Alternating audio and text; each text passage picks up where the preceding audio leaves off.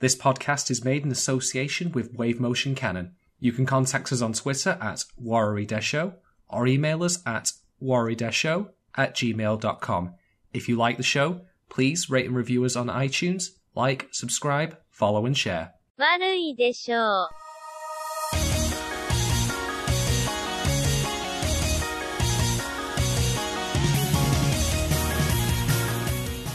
Hello, everyone, and welcome back to Stream of Thought, the only weekly podcast that's actually sponsored by Gold Farmers.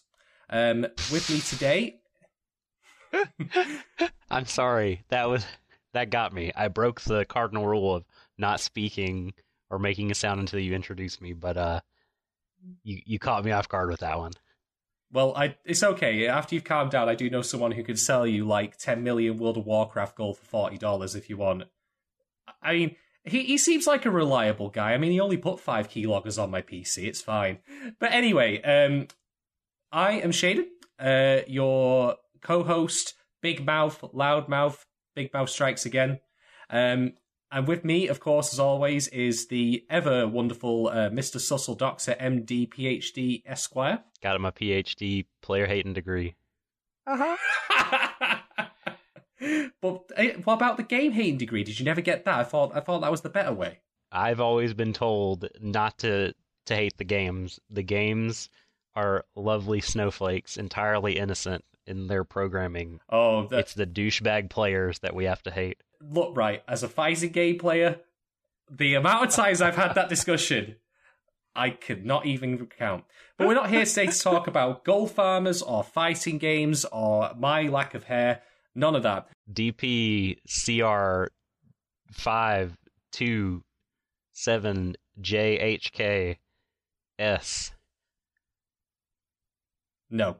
Uh, but what we have here today to talk about is recovery of an MMO junkie. So this is now episode three, uh, which is called "You and I, the Cowards." It's my uh, autobiography. It's you know mine and my brother. Oh, don't be, don't be silly. Don't be silly. Like I thought, I thought you, I thought your autobiography would have been how I became cool before uncool was cool. That is I can't even follow what you just did. So no witty retort. That that's why it would be a New York Times bestseller. God. It's always the incomprehensible shit that ends up getting top there. I kid, I kid, I kid. Um, so this episode, this is where we again start to get more details revealed and more of the incoming setup for the you know wacky hijinks that we're going to end up with. Um, the opening scene of this episode, or at least a good quarter of it, if not a third of it, is actually about Sakurai and his co-worker uh, Korai, I believe it is. I can't pronounce his name properly. I'm terrible with it. Man. Fuck, I had it. I need to read it real quick. Uh oh. Uh, Koiwai. That's what it is. Koiwai, Koiwai, yes. Koiwai-san. Koiwai-san. Koiwai-san. Ko- Koiwai and Sakurai are All right, I'm gonna currently on do. Hang break. on. I have to do. Here's my best Koiwai impression. All right, here we go. Mori Mori chan. That's actually pretty legit. that's pretty. That's pretty impressive. That's pretty good. Mori chan. Oh my god. I hope. I hope you never ever refer to your wife as Annie Annie Chan. Oh my gosh, she would. you- if- uh, there would be a, a what I could only describe as a withering stare. Oh, those are the worst. Those are yeah. the absolute worst. Like, if looks could kill, I mean, you, ow. Uh, okay, don't ever ever do that. Not No. even as an act. Not even by accident. I mean, like, not to digress too much, but whenever I and I do it now just to get on her nerves, but uh, whenever I just even do the weebish thing of using the term baka in everyday discourse, oh my uh, god. she just looks at me like I might be something found on the bottom of her shoe. And now I do it just to receive that look because it makes me happy.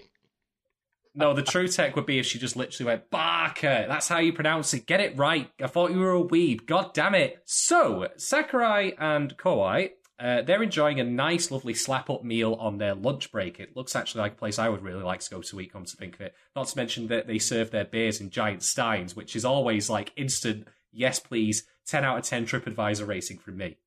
Like, I love I love beer in steins. It's so good. But anyway, uh, so this is where we actually get introduced to one of the few, if only, characters who, so far that we know of, does not actually have an online persona, Hmm. um, which is Kowai. And we also get introduced to his relationship with Sakurai, his co-worker, and it's very much a Sakurai, I think, is senior to Kowai, or at the very least, is very close to being as senior as him. But Kowai absolutely ribs him constantly. I think Kowai is his like, like is is his senior. He's Mm. sort of studying under him. Kowai absolutely has the relationship on lockdown between Yes. the two of them. It's Yes. constant ribbing. Sak- Sakura-chan. Sakura-chan, that's so good. Yes, I love it. That he calls him Sakura, like, is so amazing. Yeah, mocking him having a feminine name and not realizing what you know he gets up to in ML. I mean, I imagine if Kowai ever found out that um, Sakurai played a female character and a female character like Lily, like that would be him like striking gold right there. That that would be a button he would push every single day, and he would never stop pushing it. What if? What if? What if the boy with brown hair Oh, from the oh, flashback oh, was oh, Kowai-san? Oh, oh, I don't are we, think- Are you make? Are you making bets now as much as I am? I want I want it to be Sakurai. Like I'm sure that they'll either leave it as uh, like vague or uh Oh, or outright oh. say that it's Wait. Sakurai. But like Oh, you could be right because because we'll find out later on. Um, but Sakurai mentions as Lily that he met someone precious in a game yep, that he doesn't get to speak. To. Oh, oh my god. I, do, I don't know if I'd be happy with that because that feels way too coincidental. it sure does. I mean, well, this entire show like Rests on its yeah. is so many coincidences. But I I do agree with what you're saying that that's like the next level up of of coincidence. Like that is just that's where you start getting like where okay, this is seems pretty contrived. This is this is fate. But yeah, ho- hopefully like it is left as vague. What if it was Koi? That would just be, or sorry, Koiwai. That would be ridiculous. I, I don't want it. I think that it's, if we're to just address this topic now, if I were to write this, I would not have the identity of um, Moriko's um, former MMO friends be revealed at all. Yeah. I would have them simply exist as they do now, where they were positive influence, but for reasons that, like I said in the previous episode, sometimes you don't need to be too specific, were left unsaid as to why they drifted apart. I mean, I can attest to the fact that, regrettably, um, people did over time leave World of Warcraft when I was playing it. I in turn left because I got sick of the game. I got bored of it. Hmm. Um, and I somewhat regret that to be quite honest, because I the, the people who I were with um, when we were all together in that guild on the Horde side, um, all great people. There were one or two Muppets who caused a, a fair bit of drama because they were twelve year old impudent prepubescent man children, but you know there's always going to be a bad apple in a group, but a lot of those people were really, really great. Hmm. And I can certainly sympathize with Moriko's perspective on looking back on those people that I knew and Yeah. having very fond memories of them. I mean, I discussed that in the very first episode. But as is also attested by Sakurai Plays, I mean, I'm admittedly jumping ahead narratively here, but I think it's important to address this. Uh, Sakurai as Lily makes a very valid point that although that happened then with the person that he felt was precious, he's open to the minds, the, the idea of meeting new people. hmm And I think that it's important to value the relationships and the memories you have with people you don't necessarily speak to anymore, but also be open minded to who you can meet tomorrow. Who, who knows who you might bump into or who you might suddenly um, encounter? I mean, there's a scene later on in which, in this episode, in which uh, Moriko is visiting the same supermarket again that she had done previously and is buying more Fruits de Mer money, uh, digital money. And she's taking it to the counter. Uh, she speaks and says hello to the counter attendant, who I don't know if has it been revealed yet who he is. No, it hasn't actually. No, we have not But- uh, met him. Also, you did not pronounce the game name correctly. I am so sorry. Freedom. No, No. Fredemir. Freedom. Sounds like if I did that any better, I reckon I could make that into a decent Rammstein song. But well, that's neither here nor there. But anyway, um, the thing that I was going to mention though is that he has previously noted, being an attentive person he is, that she was picking up through Demare um, money, and he sees it again and is about to talk to her about it, but then gets interrupted because there's a customer behind, so obviously he can't have a long, elongated chat with her about it while this other gel's waiting to be served. But as this, that's the proves my point, though. You never know who you might meet who might share more Mhm. similar interests than you might realize. And Moriko in that scene, or Morioka, doesn't really know. It's like she sort of understands that something happened, but she doesn't get it. hmm It just it made me like at first my reaction was like, gosh, people are so dense sometimes. Then it just I don't know, made me think like, well, I mean, we just have this nice advantage of the God's eye point of view. Yeah. Um, but when you're in those shoes, uh, when you're, you know, when you're inserted into that scenario and you have the point of view of a person in it, perhaps it is more difficult to notice when someone is trying to or wanting to meet you or talk to you or whatever. So like, uh, it just made me like sort of think like, well, I should be more outgoing because there's, probably like a lot of times where people are trying to engage with me, but there are these other factors that come up where they feel like they can't, Mm. uh, especially if I'm not plugged in and engaged. So it made me feel sim. At first, like I said, at first it made me think, you know, ah, you, why are you so dense? And then I took a moment to have some empathy. Yeah. I have a different take on that scene, but we'll I'll come back to that in a bit when we reach it narratively. Um, admittedly, it is a take that is arguing from the null hypothesis, which is to say that I'm arguing because uh, that this is a thing because of something we haven't actually explicitly been seen or told. But anyway, anyway, uh, we'll get to that soon enough. Back, however, to you know happy fun times with uh, Sakurai getting bullied the fuck out of by uh, Kowai.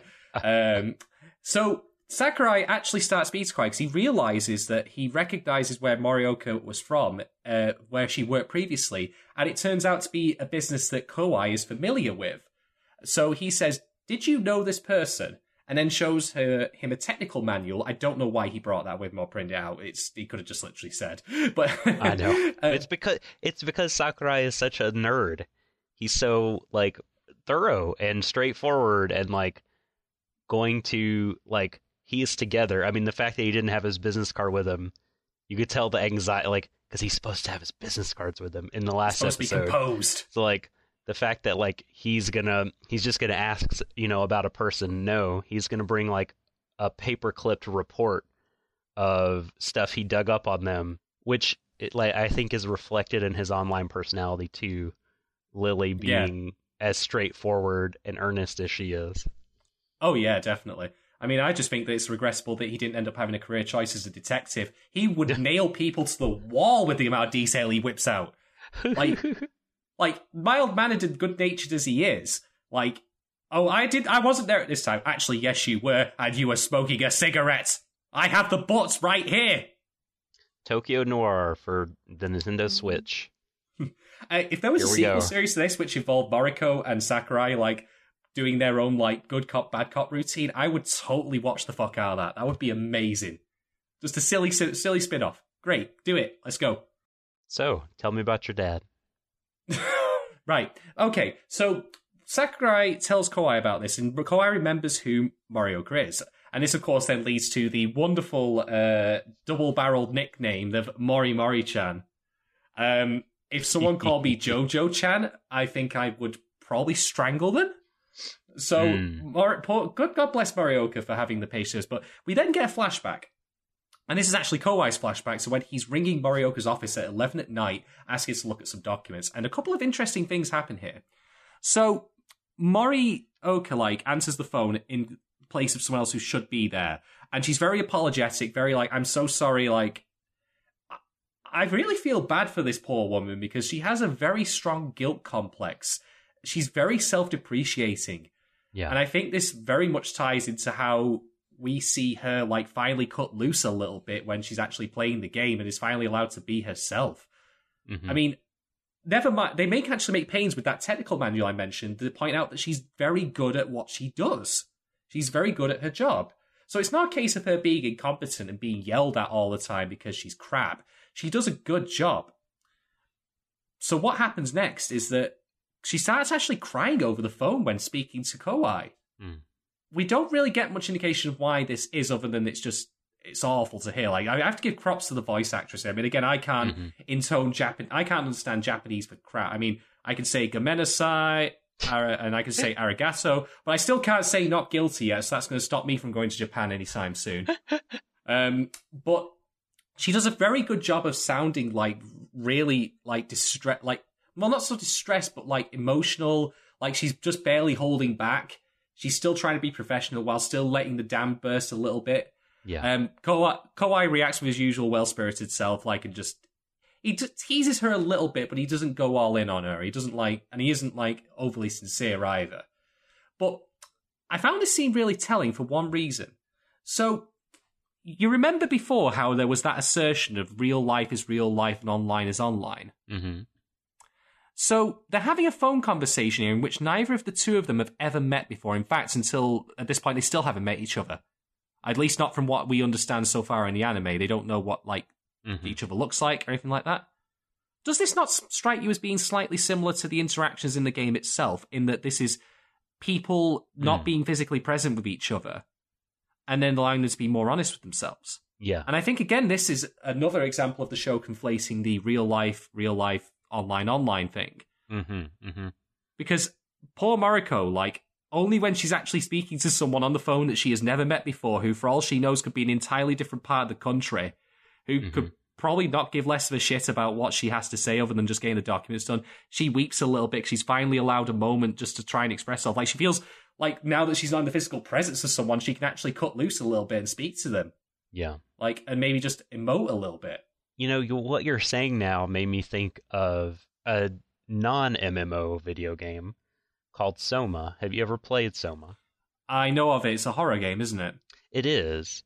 The horror parts are are not the like the good parts of the game are the science fiction and the world building stuff. Mm-hmm. And a lot to be very brief, a lot of that game deals with um transhumanism Mm-hmm. uh, insofar as like consciousnesses of flesh and blood people being carried over into robots.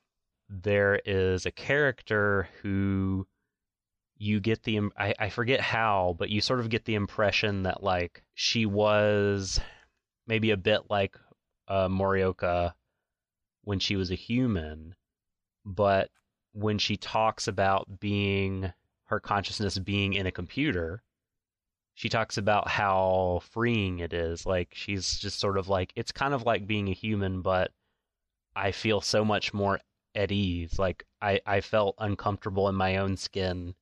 You know, I felt, you know, more just something about physical presences and, and physical contact was like nerve wracking or off putting and she just felt so much uh more herself and more able to better interact with people when there she wasn't in her physical body. Yeah, And I- so yeah, in a very sort of long way around way relating to this, like the interaction here between Koiwai and Morioka and then between Hayashi and the other characters in the game on the part of the people playing them. I don't know, like it's just interesting to think about interactions with other people kind of through these mediums of technology and how for some people the the non-physical nature of the interactions is like freeing for them very And liberating. Yeah, yeah yeah I, yeah, I agree. I mean, there's a very obvious and unfortunately negative example of this in the online trolling. Um, I feel very confidently, I know this is entirely anecdotal, but I feel very confidently that take your average online troll, someone who starts spewing abuse at you online for whatever reason that might be. I very strongly get the opinion, of feeling that a lot of these people, the vast majority of them, would never, ever say that to your face in the same circumstances even if they had already said it to you online and knew it was you there in person. I like I've had blistering arguments with people online. They've never said it, the similar thing to my face since then. And I have to confess, I found it difficult to simply say to people in person, "You're being a twat," but I have then done so online to them after the fact. And I'm ashamed of that fact that I not of the fact that I did call them a twat because in the exam in the cases that I happened, I felt and I'm saying I felt because I'm not, of course, going to put objective measurement on this, but I felt it was deserved.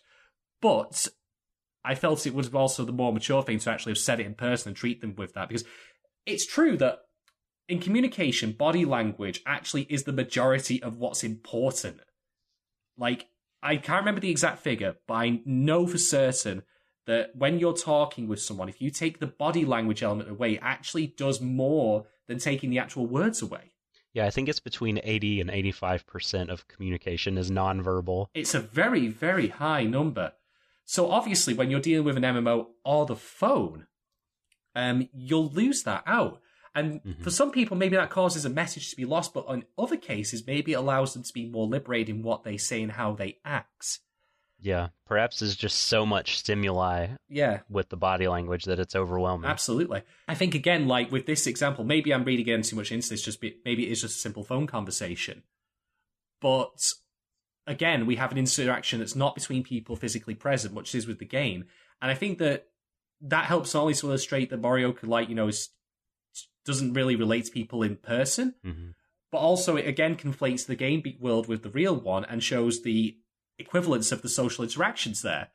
It's it doesn't matter how you what method you use to communicate, be in person, be it phone, be it that, as long as you can at least talk and let your feelings out. Yeah. Lily um, Sakurai makes a very big point of this on multiple occasions with how they she says, you know, I like to come here and talk to Tree. I don't really have anyone I can vent to online or in person for that matter. I think it is important. I mean, we've discussed this at length on other times, like with the Orange Cast, for example, that we did, Mhm. of how important it is to be able to have people talk uh, to each other. And I think in some cases it's very natural to be afraid of doing so. So for Morioka, uh, like just having this random guy who she's never met, spoken to before, just for a moment to get the let the barrier drop and just let herself be emotive and let herself unbottle some of what's bothering her. I think that's very telling. The scene, however, then concludes with us coming back, and that's how Kawai met her. And he actually shows a picture of her when she was dressed in a work uniform, her hair tied up to Sakurai. Um, so they head their separate ways. Now, what then follows is we actually have Morioka then walking through uh, town to go to the supermarket, and she's having it in a monologue. And I thought this was the scene that you mentioned before where she goes to the supermarket. So you recall how I said I had an interpretation on this scene, how I had a theory. Mhm. So Morioka is giving herself a lot of encouragement in her head over what's happened. She thinks she's nailed it, sending Yeah. the email to the reply to Sakurai. Yeah. Yeah. But it made me think has she ever had anyone actually say that to her? Like in person? Right. This is Right. why I'm saying about arguing from the null hypothesis here, because there's no proof that she ever wasn't just active. This is the issue I mentioned in the other episode where I feel we might need to have the work issues fleshed out a bit more. Not to the point where she's dissected like live on air, like, you know, like we get to the absolute core of her and understand every nook and cranny. Mystery is sometimes just as much as important as is understanding every in- intricate detail of a character. Are you saying that this show should continue to employ the Dark Souls method of storytelling?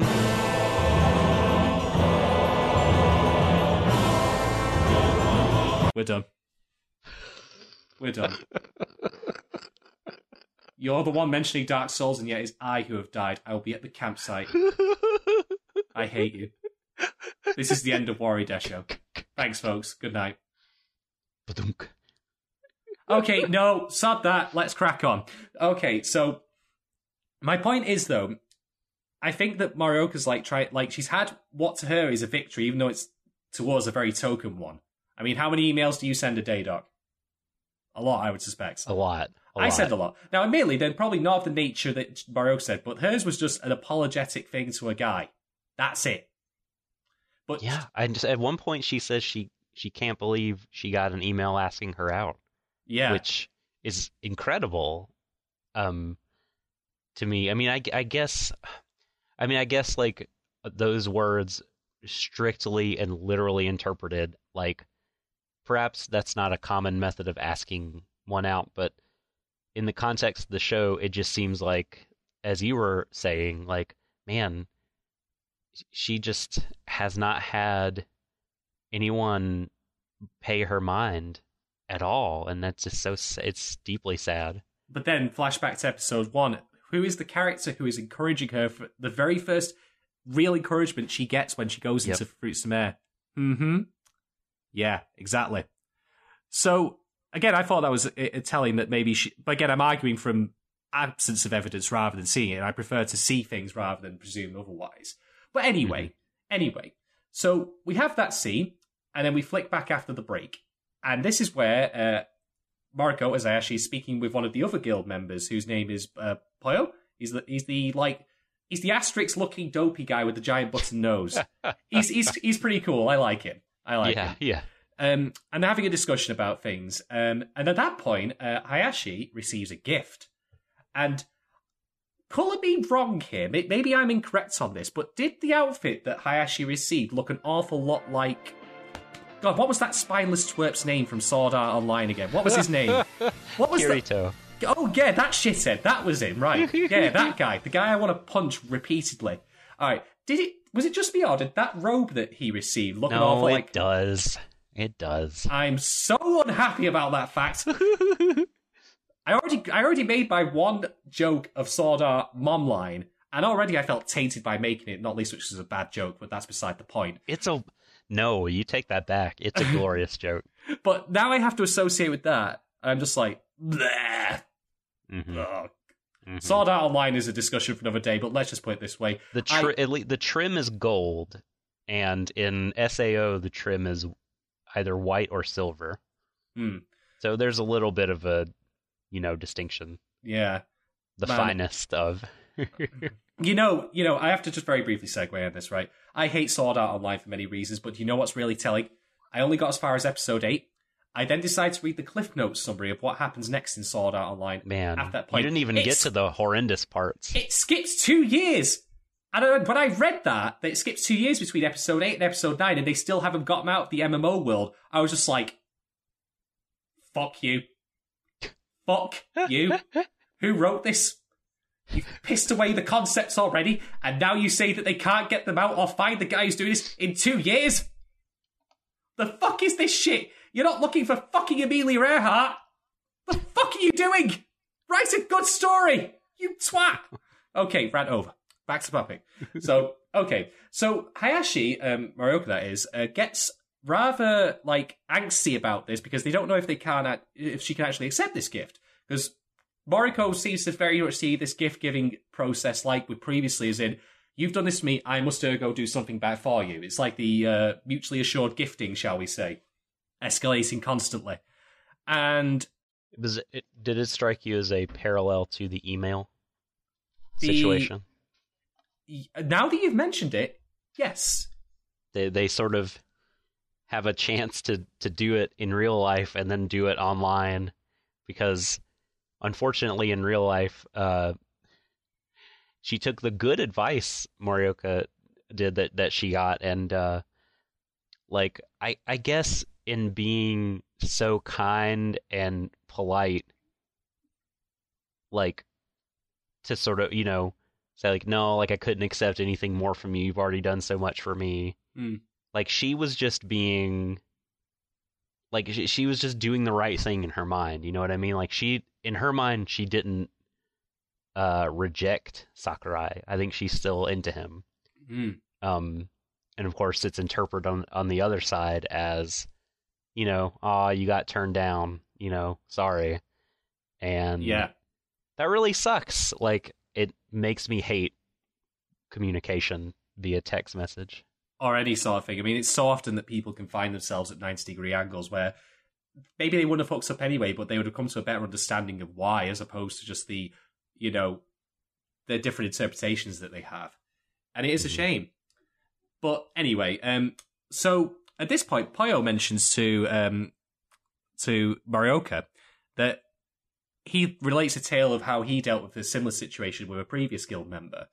And he says, be careful just in case there are any ulterior motives.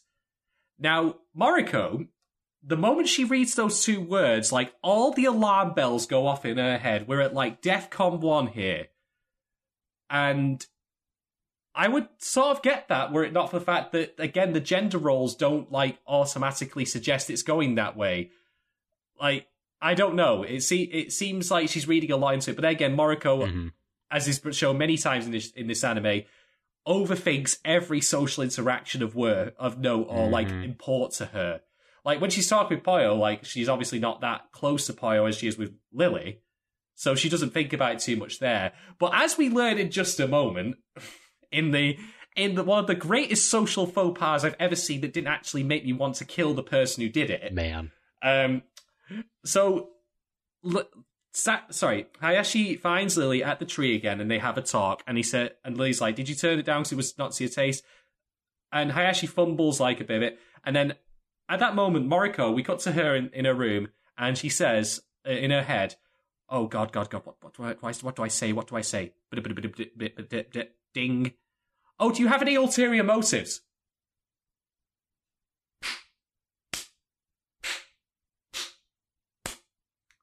That's the sound. that's the sound of the world's most like you fucked up golf clap ever.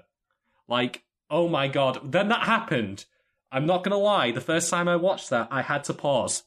I had to pause. I had to stand up because I really want Moriko to succeed, but I can't abide self-sabotaging behavior like that. Like that's the in, like this is not just like speaking with your inner voice. This is speaking with your inner voice in a me in a communication method that allows you to check before you say it. You can still take it back once you've put it out there. It's a two step thing.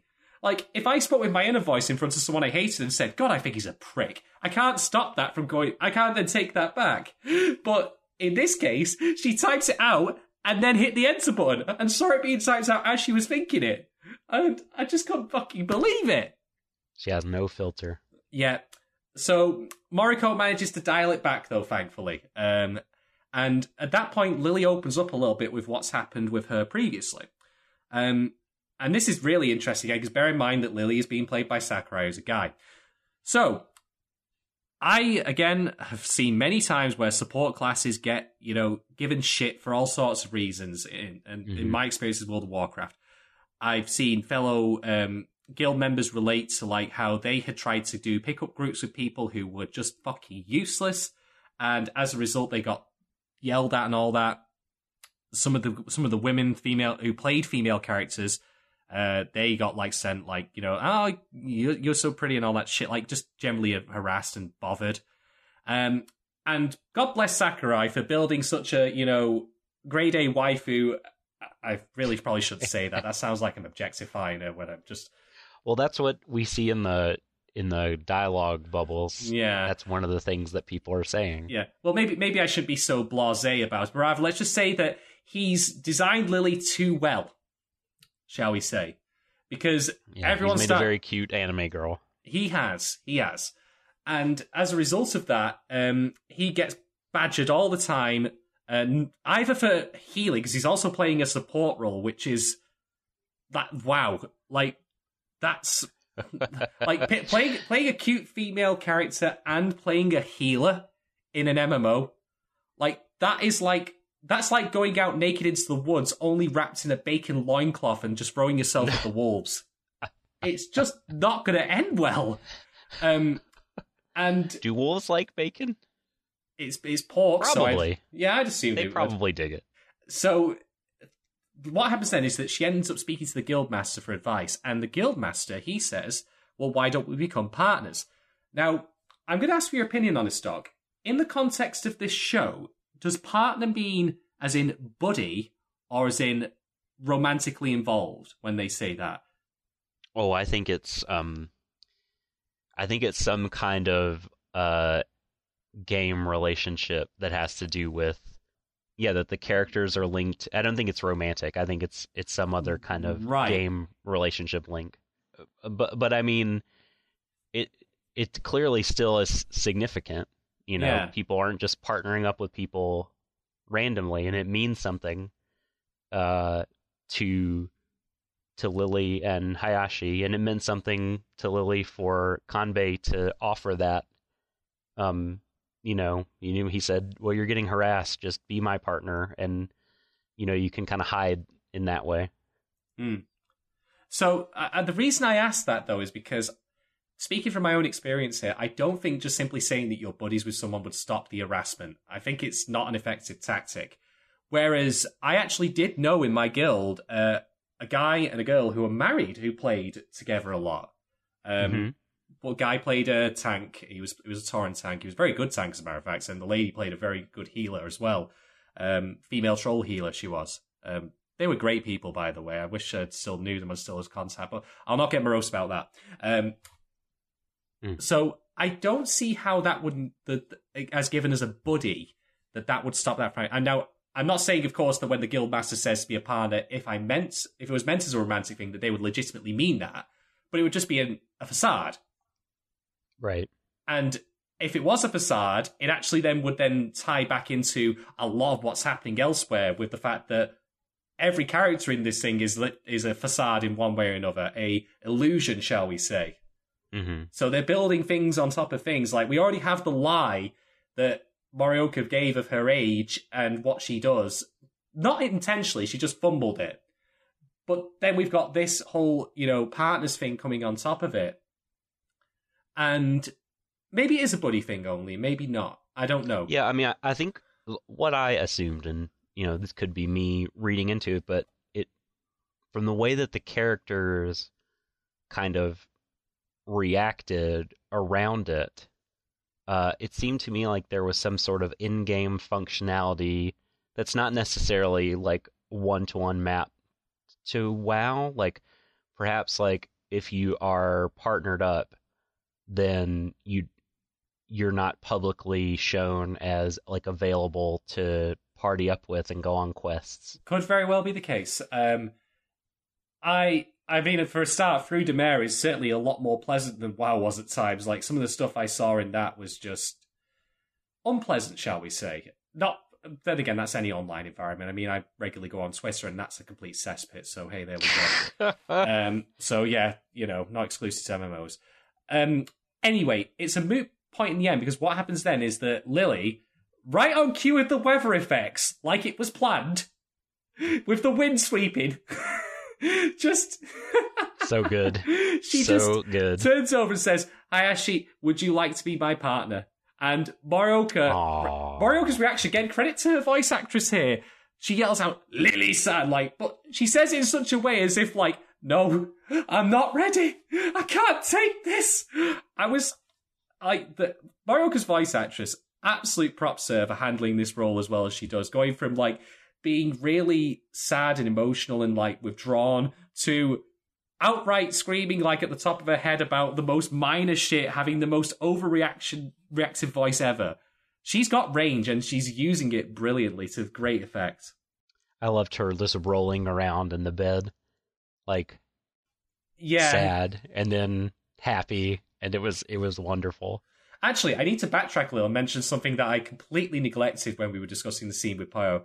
Uh, when Moriko has this like fantasy in her head of a present she would give to Lily, and it's Mhm. drawn in the most bishonen like way imaginable. It's glorious. It's amazing. It looks like uh, it. It reminds me of Berserk a little bit, like the drawings, like the still frames. yeah, it reminded me of Rose of Versailles, like Hmm. uh, much more like in shojo style. And it's funny because whenever and then uh, the other guy is like, "Oh no, your ideas of masculinity are infecting mine." Whenever his his visions start to become like Hayashi's, um, and I guess that's because maybe they're saying like, well, this typical male guy here, they're not going to think of masculinity in terms of the way that comics for girls depict it because that's the way that's it came across to me like a very like like very old kind of um shojo comics which is Mhm. really that was superb i agree It really was great. funny It was great. And so to cut back though, um, like Hayashi of course accepts. He puts on the robe that uh, Lily gave him. Uh, Lily has already put on a matching robe actually as well, it- which is rather sweet. One really nice detail that I liked here, by the way. Um, there's a panning shot of like the two of them, like in, both in frame, looking at each other. You can see that Lily is wearing the crystal rose that was given to her in episode one. I yes I adore little details like that, things that are not like Yep. explicitly pointed out. Like the fact, again, I mentioned before that um, Moriko's character actually has blue hair, much as the, you know, her other character did in the previous MMO. The carryover, the lingering identity that continues on. Small details like that that texture interactions and show like the value of like that like what that means to Lily. Like I'm wearing this now as part of my outfit with the one that I've now got here. Yes, please, more of that. That was amazing. I loved that too. I love little bits of world building like that. Uh, It's so important, like the, you just play little details. But Mhm. poor Moriko, like she freaks out something fierce over this because she's so overjoyed. She feels like she has a crush, but she doesn't. Like she's confused. Like I don't think it's. I think it's just like she just genuinely has not felt so strongly about someone such a long time. Someone who cares about her like that. Yeah. And I think it's very telling, actually. To just quickly segue onto the items in her apartment, there are two things that Moriko has um, that she uses in this episode. One of which is the cat alarm clock when she's doing the pretend, like, you know, presenting the gift. Mhm. And how gutting is that, that you actually don't even have a real cat, but you have a facsimile of one? Like, Mm. Having a pet, like if you're a single person, I think can be a great source of comfort if ever you're lonely. At least have a living, breathing presence in your home with you. Yeah. As someone who lived by himself in a flat for three years with no pets allowed, I can safely say that that place, small as it was, felt very large and very empty at times. And it was Hmm. certainly more heavily populated with furniture than uh, Lily's was. Sorry, not Lily's, uh, Moriko's is. Um, Hmm. Right. And then there's the hug pillow that she has. Like, I think, like, goofy as that is, I think that's actually very telling about what she really wants. She wants physic, like, not maybe not intimacy, like full on, you know, nookie all the time. Like I, I'm talking more like just someone to hold. Yeah, yeah, yeah. Even though she's absolutely petrified of handling like that situation with Sakurai in person, and the fact that she found like the, the couples thing stifling in episode one around Christmas time. hmm She just wants someone, some comfort, like just someone that she can hold or hug.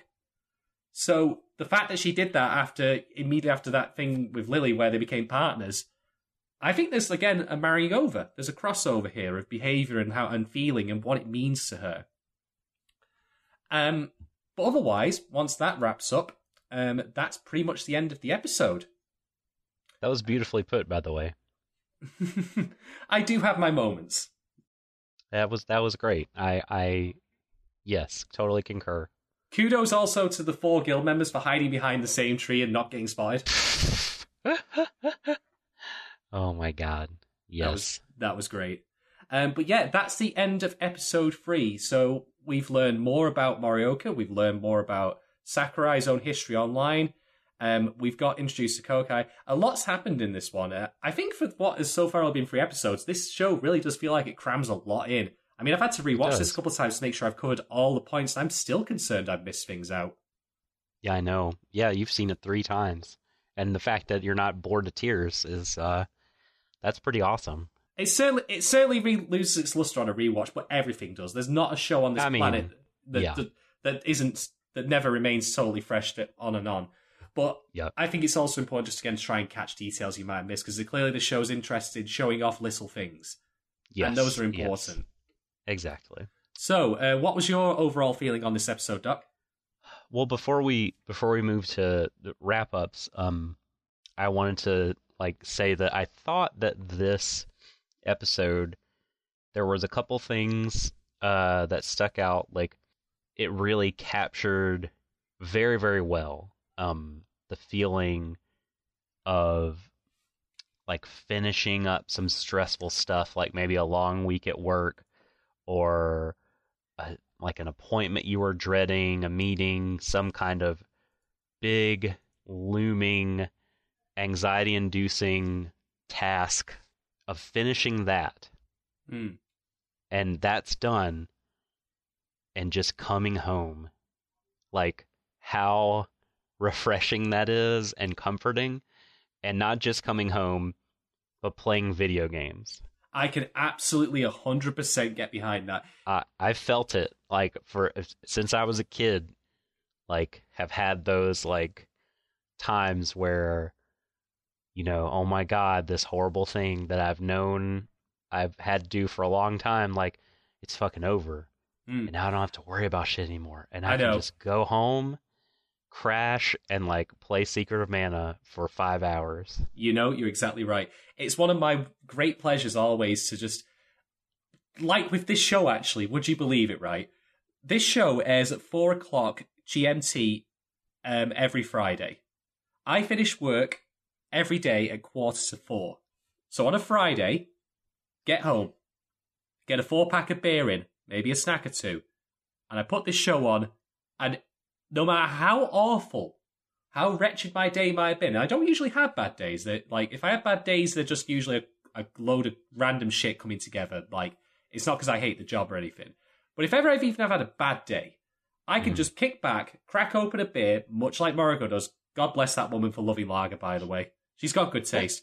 Um, Yes. but crack open a beer, I'll put this show on, and everything that bothered me throughout the day up until that point just evaporates like it didn't mean shit. It's so true. That just the little rituals, the things you do for yourself, just to keep yourself sane and make yourself feel Mhm. comfortable, they're so important.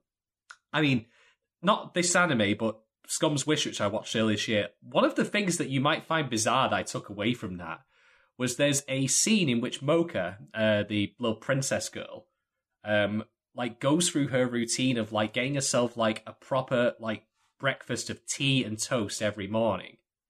And it culminates with like a still image of her like eating the toast, and it's all like drawn very pastely, and she looks like she's having utter bliss. And I took, you know, I took away from that. I was like, if you've got a little thing that you love to do, like maybe you play video games when you get home, maybe you have a raid in a world in World of Warcraft every so often with your guild mates, and you enjoy it, and it takes you out of the things that stress or bother you. Treasure that.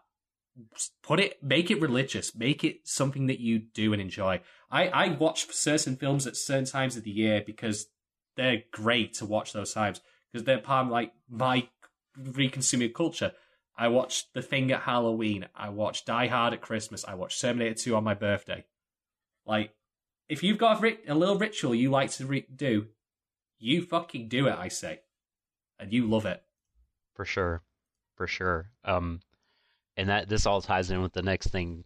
Briefly, was going to bring up just that Hayashi is talking to I cannot remember the man's name that we talked about the has the green top knot, and he's a portly fellow. Oh, do you mean uh, Poyo? Yes, talking to Poyo and Poyo is saying like, oh, so all this stuff was happening in your real life, and we were worried it was going to make you log off. And Hayashi says, you know, on the contrary, like games are my salvation. Um, like that's when I need them the most is when my real life gets out of control. Like I see them as, like you said, something that keeps me sane and not like a disposable hobby. Just like, well, real life is coming through. Like, let me, you know, I'll put this away for a few months or years or whatever. And it just made me reflect on the fact that, um, you know, since I was a kid, like how far kind of games have come in terms of being integrated into our lives and our culture. They, I mean, they are that for so many people. Like they're, they're stress relief. They are uh, ritual to to calm. Um, they are like so much more than like you know getting a high score or you know fucking around with friends. Like they are that too, and that's that's great. But um, I think that they have become like a meaningful media, Mm. and um, not that they always weren't, but I just think they have proliferated to the degree and have been around long enough that I mean they've really they've really integrated themselves again to use that word uh, into into our lives, and uh, I just think that that's really neat. Mm, I agree. Like, I've uh, someone once said to me, right? Actually, um, on my Curious Cat, um, I'm wanting to go to a, t- a fighting game tournament for the first time, and I'm really shy, and I'm worried. Like, what what what advice would you have for? And I quote, a, a shitbag like me. That that's not Oof. me. That's not me embellishing. That's what they wrote. Now, maybe they meant Right. that sarcastically. It's text. It's Uh-huh. not the easiest thing to infer. I didn't even know who this person was because it was submitted anonymously. But the thing I said to him first is that by actually going, you've already pa- jumped the biggest hurdle of it because you're on common ground. Like people like make make distinctions in fight games, like you know between communities like Street Fighter communities, Tekken communities, etc. End of the day, if you play a fighting game, you're part of the fighting game community, and that's the common Mhm. ground you start with. That makes in my mind everyone friends automatically. Like it's at least the icebreaker that happens without you even having to do anything. You step into the tournament where that's being held, ice is broken, job done. So games can indeed be the glue that brings people and communities together. I mean, I've recently been witness to a lot of drama in the uh, community about oh, games should be solely about competitive. I'm not here to make friends, and I'm the person who said that Well, and, he, and, and he knows who he is because he's a shithead, and I told him to grow up. Um, he came across about that particular opinion very arrogantly and very much like very elitist, like "fuck off, I'm not interested in you know all that." I, for my part, again to come back to World of Warcraft, I don't really remember much about the individual raids I did. I know I did one where we did a really tough boss, like we were the first group on the guild on the on the server to do it. That to me means nothing relative to the memories I still carry of all the good interactions I had with people. And I think that, you know, for games like that bring people together like that and just even you just get people talking. Hell, let's go back to the anime. There's this very scene where the shop assistant wants to talk to her about it, but doesn't get the chance to. They never would have talked with us otherwise, but not for that common element. hmm So I think that speaks for itself, to be quite honest. Absolutely, absolutely. Um, so, but yeah, to get back to your what you asked me before, my overall thoughts were that this episode was really great. Um, it, I think it, it was uh, a bit meatier in that I think, yeah, I feel I feel like more happened and we got more, more information, whether it was directly or indirectly communicated to us about the people and the world they inhabit and how they're feeling and um so yeah uh i i was into it. Um great episode kept up the good vibes the the laughs. Um i'm gonna give it uh four black kirito coats out of five. Nice, nice. Um, I am pretty much the opinion that it continues the pace of it was meaty, uh, again. I think I have to be cautious though of re- perhaps reading too much into stuff. Like a lot of the things I've said in the discussion here, I don't know if necessarily intentional. That's always the minefield that you run. I mean, you've you said yourself though that you're always down for uh, interpretation by audience, but mm-hmm. to give you an example, um, in Star Trek 2009, random random example, but I'm, uh, this makes sense, right?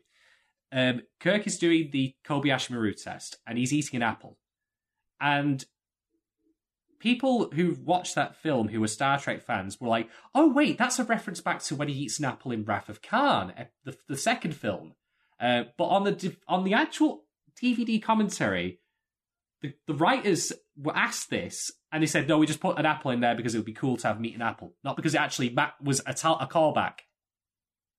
So, I'm being, I'm trying to be cautious about this. Reading, Well, I think that does. I, in my opinion, that doesn't matter. Uh, we could get into this. Is a whole huge side discussion about authorial intent and how much it matters, if it matters at all, and all that sort of stuff. But uh, but yeah, no, I'm. I think that just the fact that you got to think about it and the things were there for you to interpret uh, is valuable in and of itself, regardless of whether or not um, the show might be trying to say those things. yeah. I don't think I think that matters far less. Sure. And, but I'm certainly also in favour of the idea that I think that scenes should be constructed to have meaning to them just beyond being there. Yes. Like, Oh, if, yeah. a char- if a character walks from one place to another, I'm not asking for it to be like incredibly deep, like Mariana Trench level of deep meaning and symbolism, but I'm asking it for just be like, for this scene is this person walks from this place, this place, and I don't then want the scene to also then just mean this person walks from this place, this place. Mm-hmm. I want it to be this person walks to this place, this place, and something else happens that's relevant. Like, take the crystal rose I mentioned. You know, little detail like that, the blue hair, the self congratulating that Morioka gives herself like when she's Mhm. going through the supermarket. I think there is a lot going on this in this show, and I'm hoping and praying that it's all building up to like a giant, you know, grand satisfying conclusion. But the problem is when you're stacking a house of cards this big, um, it looks impressive, but if you want to keep stacking it higher, it's going to be harder for it to keep together. So I'm hoping, but for the moment, I'm going to give this episode four and a half limp rollers out of five. Excellent. So, with that, folks, that is another stream of thought now ended. Uh, thank you all very much for listening. If you do have any thoughts on the show and what we've discussed so far, we're more than happy to hear in the comments. You can hit us up on Twitter. I'm at Shaden1010. The doc is at the Sussel Doctor because if there's any other Yes. Sussel Docs out there, they're fakes, they're frauds, they're phonies. They don't even have a medical license. No, lock them up. Um, Even Well- if they're verified, that's not me, man. no, that doesn't count. That that that blue badge is worth jack. It just means they're they're a Nazi doctor, Oh, and you don't want to be hanging out with Nazi doctors. Thank you all very much for listening. We'll be back very soon with episode four and episode five. Um, and until then, embrace each other, everyone, to the ends of the universe. Mwah. またね。